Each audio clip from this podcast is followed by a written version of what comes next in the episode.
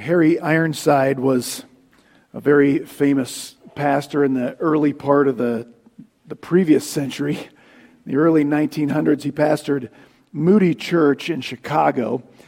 And he used to tell the following this story that I'm about to tell you, uh, and, it, and, it, was secondhand to him. It was told to him by a, a friend of his that was a pastor, but he used to tell it. Um, there was a, a young man who came to see his pastor following church one Sunday because he was so convicted of his need to confess uh, some, some sin. And the young man explained it this way He said, Pastor, this has put me in a sad fix. You see, I, I work as a boat builder, and my boss is not a Christian. And I have I've talked to him often about his need of Christ. I have I've begged him to come and to church and hear you preach, Pastor, but he mocks my faith. He derides all, all of it. But now, the young man explained, I am guilty of something that if I confess it to him, it will ruin my testimony forever. The young man went on to explain that sometime before this, he had started on his own time at his own home, he had started building a boat for himself. And one material he didn't have were the copper nails that were used in those old wooden boats because they don't rust in water. They were quite expensive. So, what he had started doing was when he left in the evening, he would put a handful of copper nails in his pockets and he would take those home. And, and he told his pastor, I've come to understand that I'm a thief and I need to confess that to my boss. But if I confess, my boss will think I'm just a hypocrite. He, he will never listen to my words about Jesus. Sometime later, the young man came back to his pastor and told him that he had indeed confessed. The pastor said, So, you know, what happened? And the young man said, My boss looked at me strangely and said, George, I always did think you were just a hypocrite. But now, I feel like there must be something to this religion of yours. Because any religion that would make a dishonest workman come and confess to his boss that he'd been stealing copper nails and offer to repay, there must be something in that religion worth having. The confession of sin is important, it is vital it, it cleanses, um, it relieves pressure.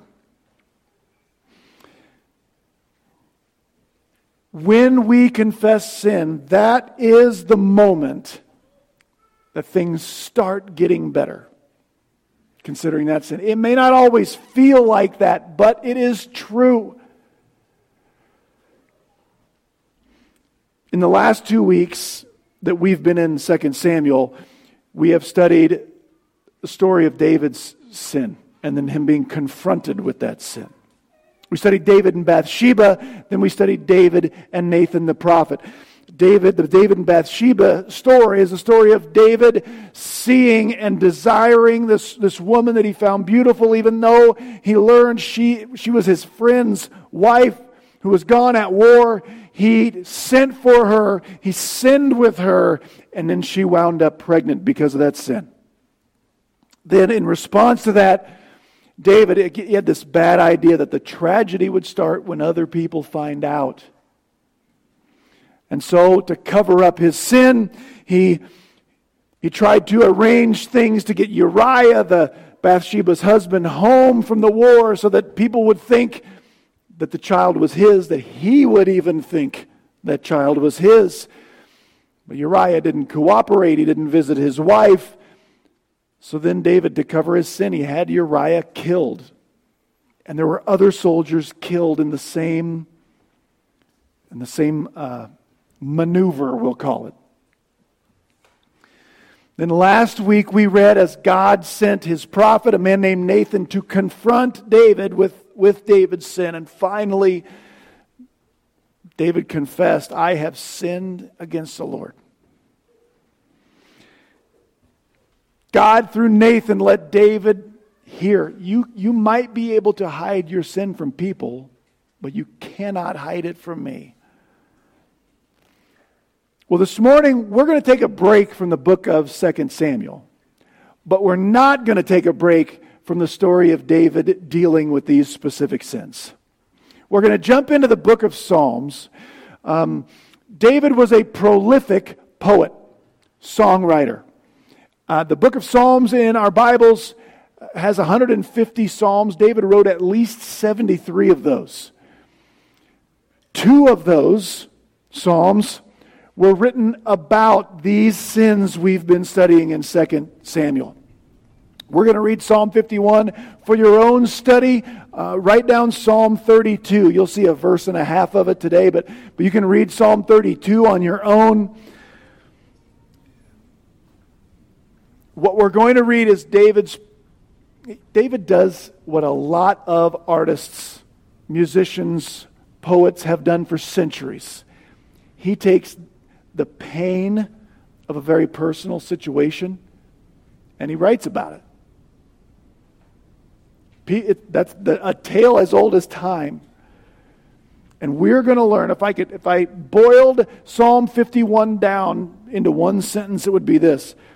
Confessing sin is essential for our individual and corporate spiritual and relational health.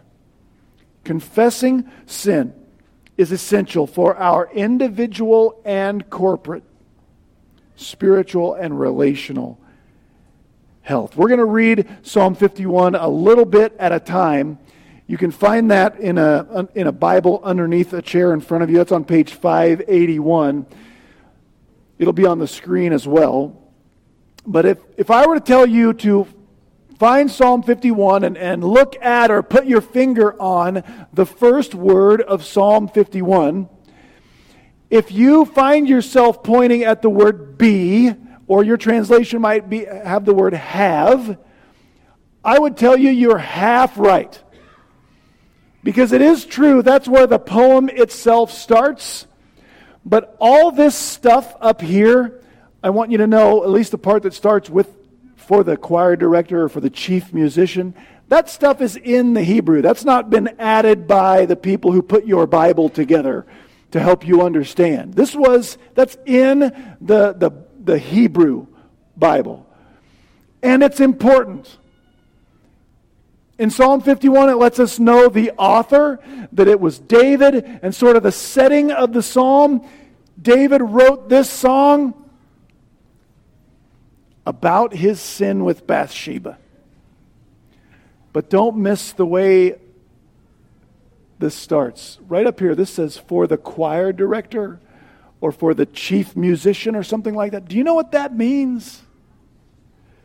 Here's what this means David took the pain, the shame, the humiliation that came from the darkest period of his life, probably. He wrote this song about it, and then he went extremely public with it. It got included in the nation's songbook. Here's the most embarrassing, humiliating, shameful period of my life. Let's all memorize this and sing it together, shall we? Why would anyone do that? Before you leave this morning, I want you to be able to answer that question. Let's read through this thing, though, a little bit at a time. The first two verses that are on the screen here, these are like the, the topic sentence, the thesis statement of the psalm. It tells us what we're going to, to be reading in the rest of it. Let's read verses 1 and 2 together. David writes, Be gracious to me. Or your translation might say, Have mercy on me, O God. According to your loving kindness, according to the greatness of your compassion, blot out my transgressions. Wash me thoroughly from my iniquity and cleanse me from my sin. That's, that's what we're going to be reading. David, uh, David doesn't have all of the revealed word of God that we have. We have a lot of promises from God that David just didn't have. He didn't have any of the New Testament. David wrote this a thousand years before Jesus ever lived. There's a whole lot of the Old Testament David didn't have because it hadn't been written yet either. And so, what David's going to be doing is begging God to have mercy on him and, and be gracious to him. Mercy just means God, please don't give me what I actually deserve for, because of what I've done. Be gracious means, God, give me, in a positive sense, give me better than I deserve in response to my sins. That's what's, what David is going to be doing. And it's easy to understand why David might beg, because David lived under the law which said, because of his adultery and multiple murders, he deserved the death penalty multiple times over you and I might think a bit differently about our need to confess because we have promises David didn't have, like this one. Jesus' best friend, a thousand years later, would write this to the church, to people who've believed in Jesus. If we confess our sins, he is faithful and righteous or just to forgive us our sins and to cleanse us from all our unrighteousness. That's a promise from God. If you confess your sins, if you do what we're going to be talking about today, you have this promise. God will forgive you, but He will also clean you up, cleanse you from your unrighteousness. That's great news. Now, David didn't have that, so maybe it's, it's more understandable why David would beg for mercy, and maybe we wouldn't. But I want you to know this morning every time we confess to God and ask Him to forgive us, it is a, we're begging for mercy. Just because the mercy we are begging for has been promised us already from someone who cannot break his promises is not the same thing as thinking we should take it for granted. That God has promised to give his mercy is, is not the same thing as believing that, like, I sort of deserve it. Because I don't. We do not deserve forgiveness from God, ever.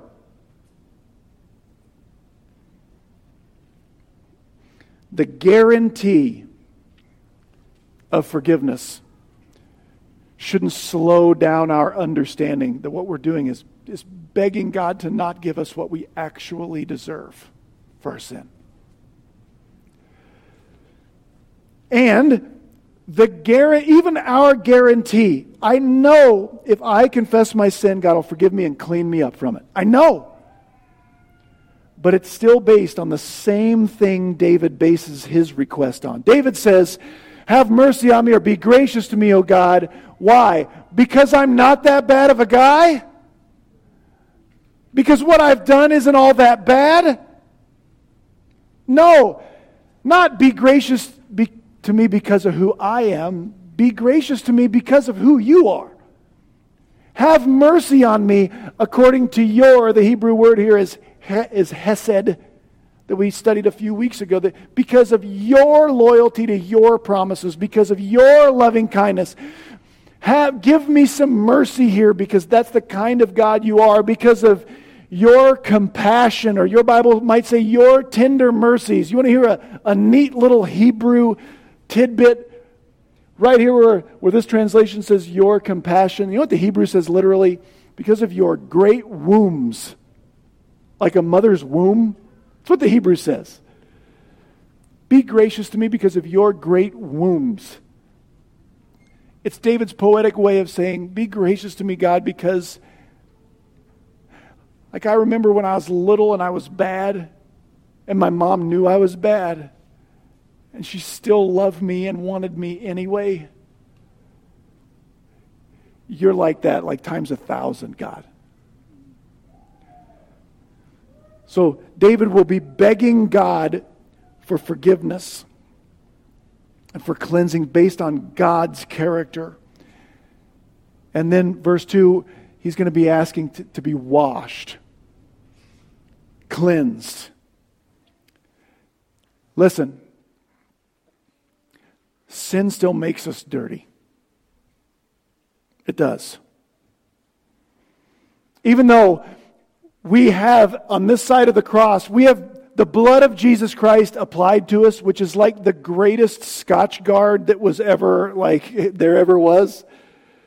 Right? When we're covered with the blood of Jesus, it's like we know that our, that our filth won't stick. We know we will ultimately be forgiven and cleansed from all of our sins. But listen, sin still makes us dirty. It still gunks us up in our relationship with God and our relationship to others. It still hurts. It hurts us, it hurts others. And God still washes people. Though we ultimately will be, as Christians, forgiven, we still need to be cleaned up from the damaging effects that are hanging on to our sin produces. And again, we need this for our own good. We need it for the good of our relationships, our marriages, our friend groups, our workplaces, our church. And all that's just the topic sentence. We better keep going. That's what David is going to be. He's begging for mercy and asking to be cleaned up. And he's going to start to try to get that through confession. Verses 3 through 6. Let's read those. David writes, For I know my transgressions, and my sin is ever before me. Against you, you only have I sinned, and done what is evil in your sight, so that you're justified when you speak, and blameless when you judge. Behold, I was brought forth in iniquity, and in sin my mother conceived me. Behold, you desire truth in the innermost being, and in the hidden part you'll make me know wisdom. All right, when David says, this is the confession portion of the poem, of the song. When David says, I know my transgressions and my sin is ever before me, that word for know is not just be cognizant of. It's, it's like this I am intimately aware of my transgressions. My sin is ever before me. That is David saying, My sin is right out here in front. My sin, I recognize as sin. To confess just means to agree with God about my sin. To see my sin the way God sees my sin. Confession, that's so important for us in our spiritual health and our relationships. Confession cannot have any like strings attached. David says, My sin is ever before me. You know what we tend to do with our sin? Keep it back here. It's not really sin, it can kind of be explained away. Our confession can't have any, yeah, but God, you know how, he's, how he gets. You know what she's like. You know the situation I was in. So, under the circumstances, no, no, no. For confession to actually do its cleansing work, our sin has to be out in front of us. We have to know the sinniness of our sin and agree with God about it. None of the good stuff we're going to talk about that happens when we confess our sin is going to happen for me, for you, for us, when that sin is still kind of held behind our back as if it's not really all that bad. You'll never be cleaned up fully in this life from the damaging effects of your sin and if, if you refuse to see it as sin. Now, verse 4, we got to explain a little bit. Because David says in verse 4, does this sound true? You're the only one I've sinned against, God. Against you, you alone, you only, I have sinned. I've only done evil in your sight. You remember what David did? Like multiple murders and adultery, and a whole bunch of lying about the murders and the adultery. Is it true that God's the only one that, that David hurt? No. He hurt Bathsheba. He certainly hurt Uriah. He hurt all those other soldiers that died at the same time as Uriah. But all those soldiers, did they have mommies at home? How'd they feel when they get, got the word, I'm sorry to inform you, madam? In fact, the whole nation is hurt. So, how can it be true for David to say against you, you alone have I sinned? David's using hyperbole, overstatement to prove, to prove a point. It's like David, it's like David is saying it, it really didn't matter that I could keep this hidden from everyone else. It was already awful when you were the only one who knew, but also, there is no one we can offend worse with our sin than a holy, perfect God who created us and has given us everything that we have. There's no one who deserves it less. There's no one we can wrong more. That's what David, in his, his poetic way of understanding, that's what he's saying. That's why he says, um,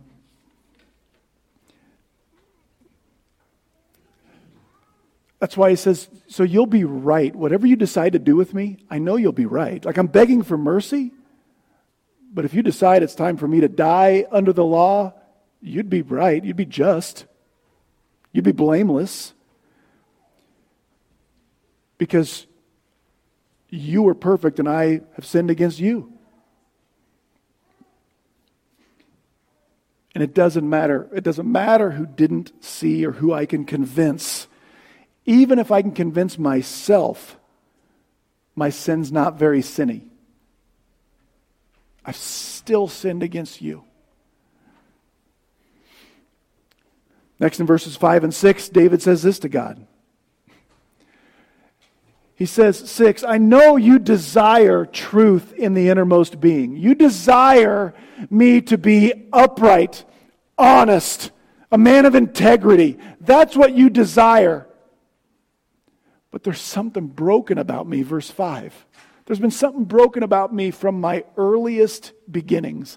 Verse 5, what David says about his mama here, he's not blaming his mom for his problems, and he's not saying his mom was doing anything wrong when David was conceived. That's not what this means. David just says, I understand the most broken thing about my situation is me. For confession to work, we've got to get there. It's so easy to convince myself. The most broken thing here is my circumstances, that person, what happened then. For confession to work, I got to understand what is broken with this sin is the sinner, it's me. And David says, from my earliest beginnings, like I want to be that upright dude. I constantly blow it because there's something broken in me. It's called the fall of man, and we're all playing. We, again, we, we're not pretty good people who wind up messing up and then we become sinners. We become sinners because we're broken from the beginning.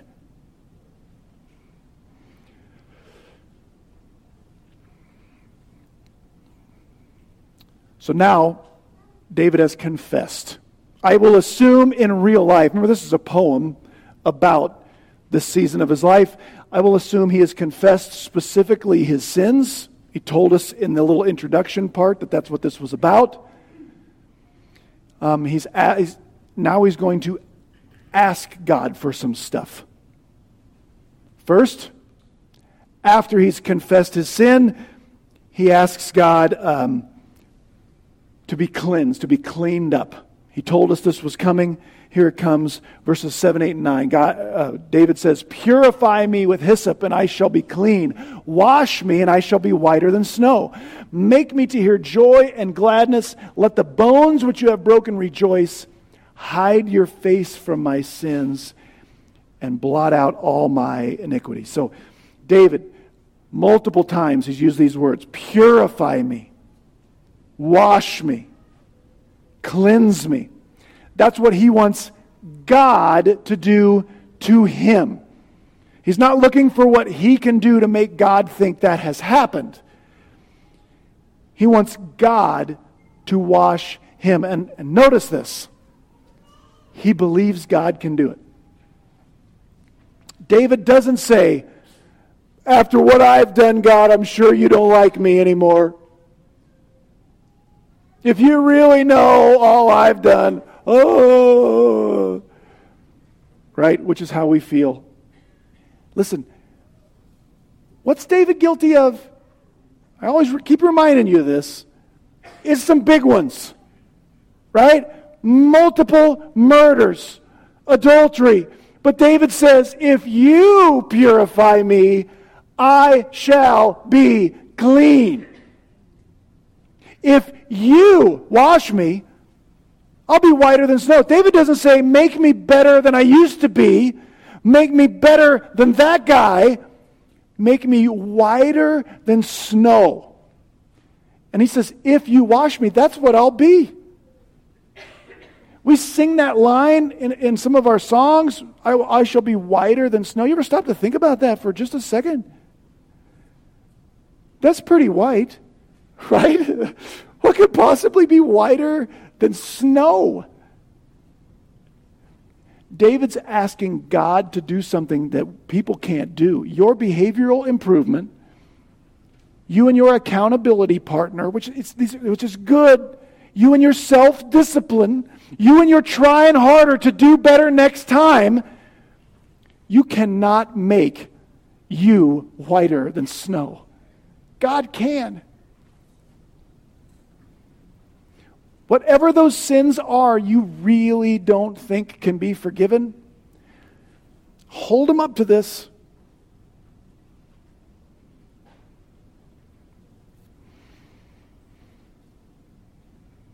God really can make us look to Him like we never sinned a single one of those sins. Next, David says, I want to I want to have joy and gladness again. We're going to talk about joy. He says, uh, I want to rejoice. We'll talk about that on the next slide, so hang on to that one for a minute. David says, Let the bones which you have broken rejoice. What bones did God break? This is David's poetic way to talk about the pressure God has put on him in that nine months he spent since he sinned his sins and when he confessed those sins. In the other psalm I mentioned, Psalm 32, he wrote about it this way.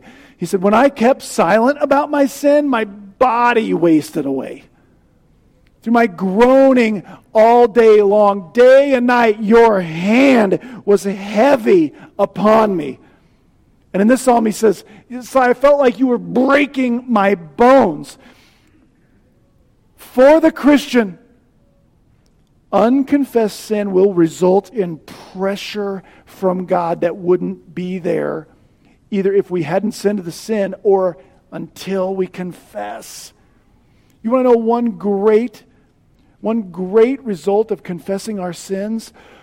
Oh, the, the pressure is relieved. You ever watch true crime shows? Like real ones? Like the first 48 that's my personal favorite. You can write that down and save it for later. Over and over, these people who've committed crimes, they come in, and, and half the time they cannot wait to just get off their chest what they've done. Right? Guilt puts pressure on us that can only be relieved one of two ways either confession or a seared conscience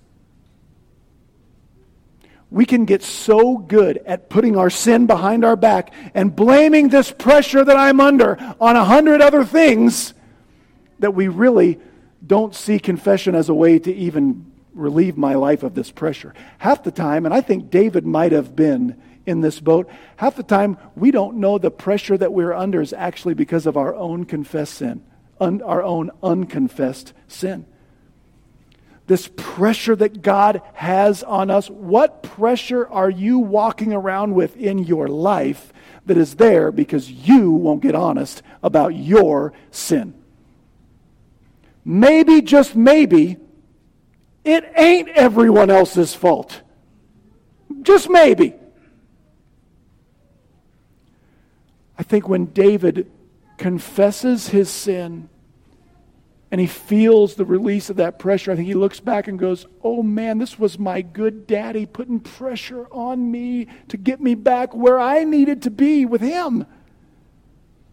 I had to stop pretending that my sin wasn't sinny.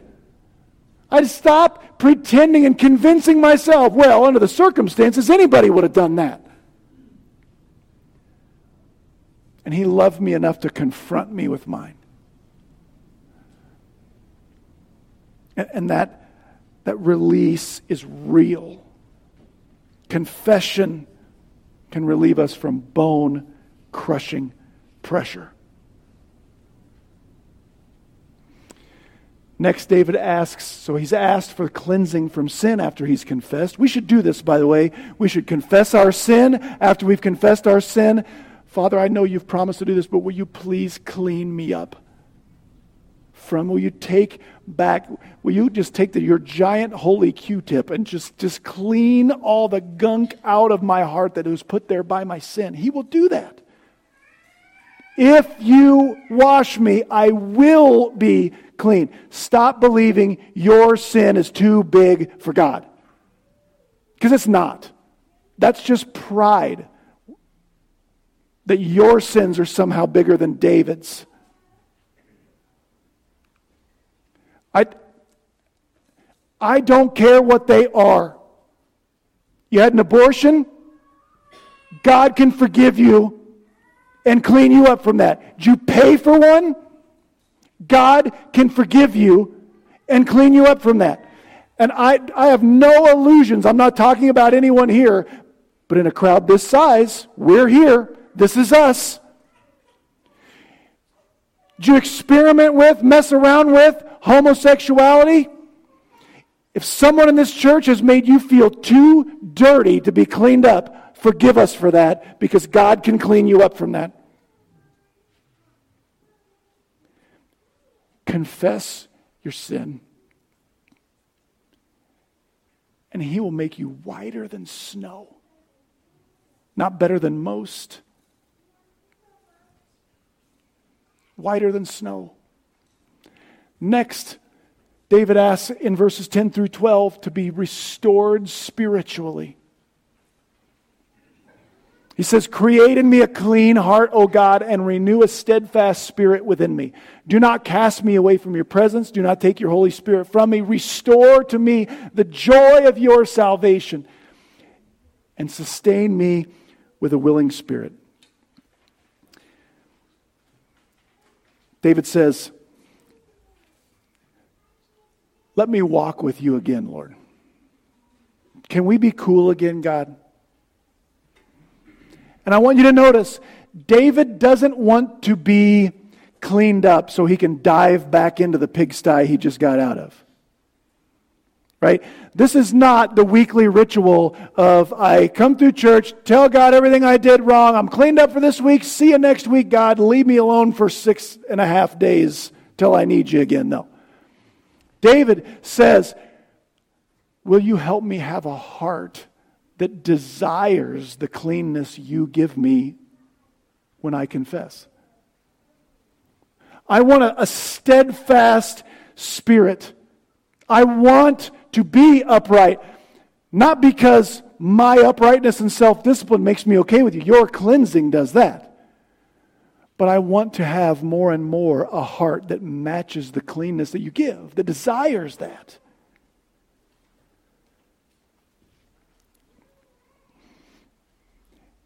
And notice again, over and over in this little section, the last slide in this one, David says that he wants joy. Now, you might say, well, no, duh, Matt. Who doesn't want joy? You want me to tell you who doesn't want joy in response to confessing our sins? Us. Because I hear it over and over. I, but I just can't forgive who? Myself. Because you know what I think? Because of my sin, I have to lock myself away in time out until I get myself punished enough. Because I can't like me, God can't like me, right? I am Eeyore, still looking for that tail. Is that too dated of a reference? Do people understand what I'm saying? Listen, that's what we think we should do with our sin.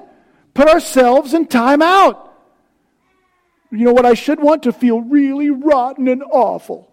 And I don't mean to belittle, because I get that too. But you know what we should want? Joy.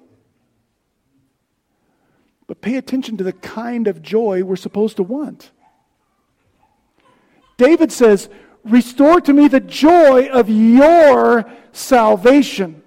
See, when we, when we want to keep ourselves in timeout and keep flagellating ourselves spiritually for how terrible we are, it's because what we actually want is the joy of my own righteousness. And that chicken flew the coop a long time ago.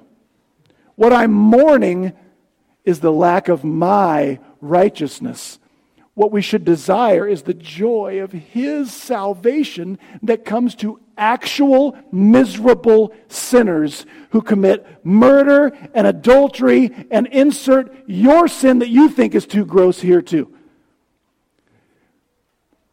What we want is the joy of the salvation that comes from a God who can offer it to people like us. I don't want to be this person who doesn't need that because there aren't any.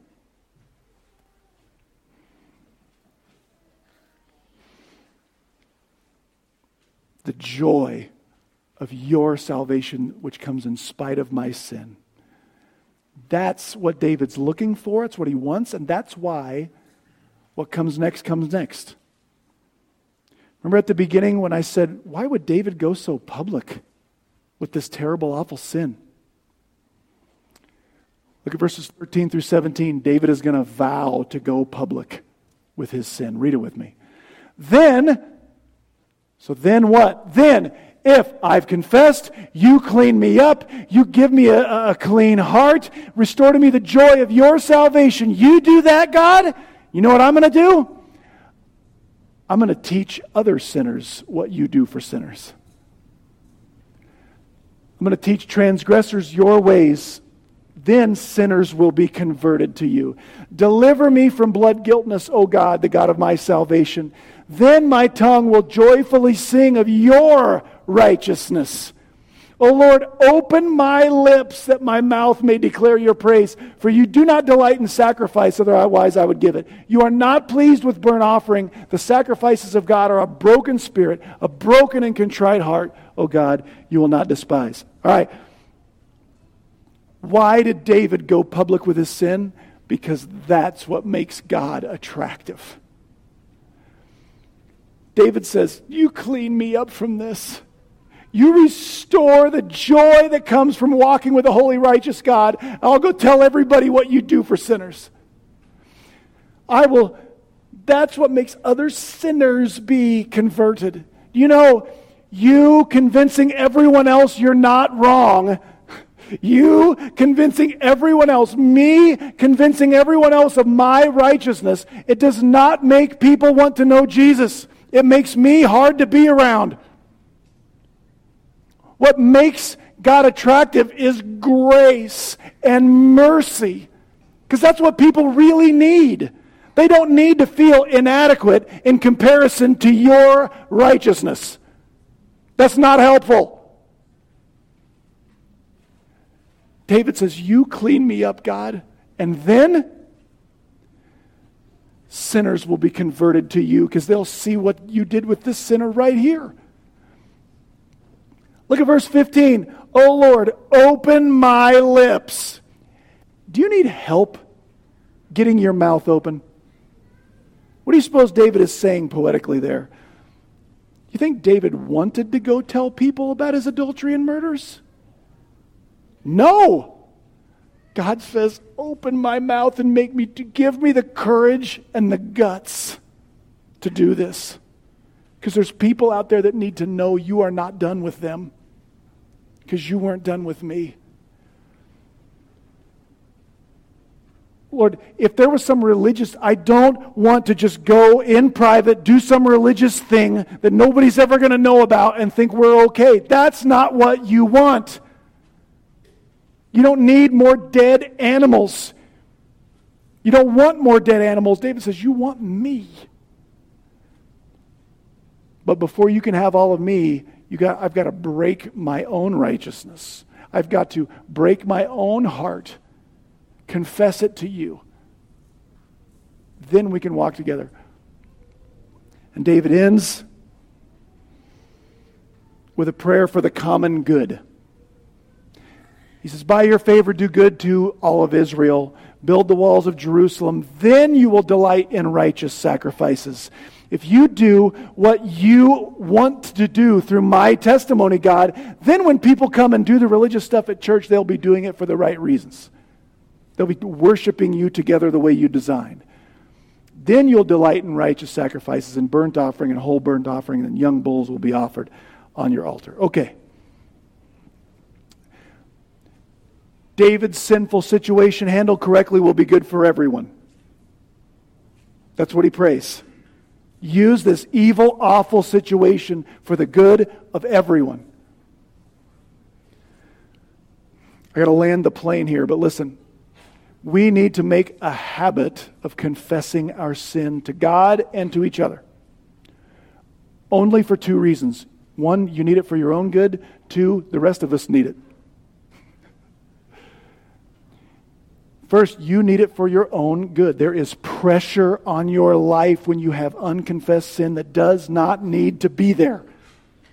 Get honest with the one who knows anyway. Sin does soil us, stain us, dirty us, gunk us up. Confession really does clean us up and make us whiter than snow. It restores us into relationship. It's the first step. We cannot repent of sin we haven't confessed.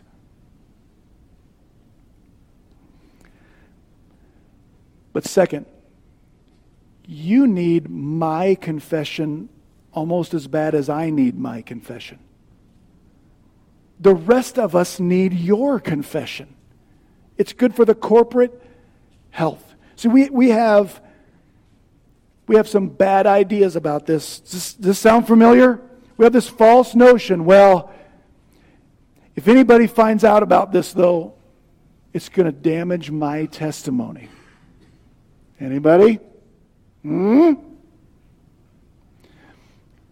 In some ways, that's true. If you want your testimony to be about how righteous you are.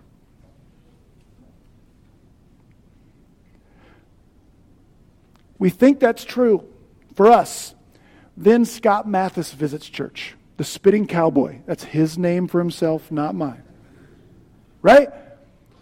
And he shares his testimony about the reality and the darkness of his sin. Brady Cone, we support as a missionary, he stands up here and he shares his testimony about the blackness of his sin. And we are all impacted in intangible, powerful ways Because God has always grown the body of Christ, like David outlines in, in, in Psalm 51.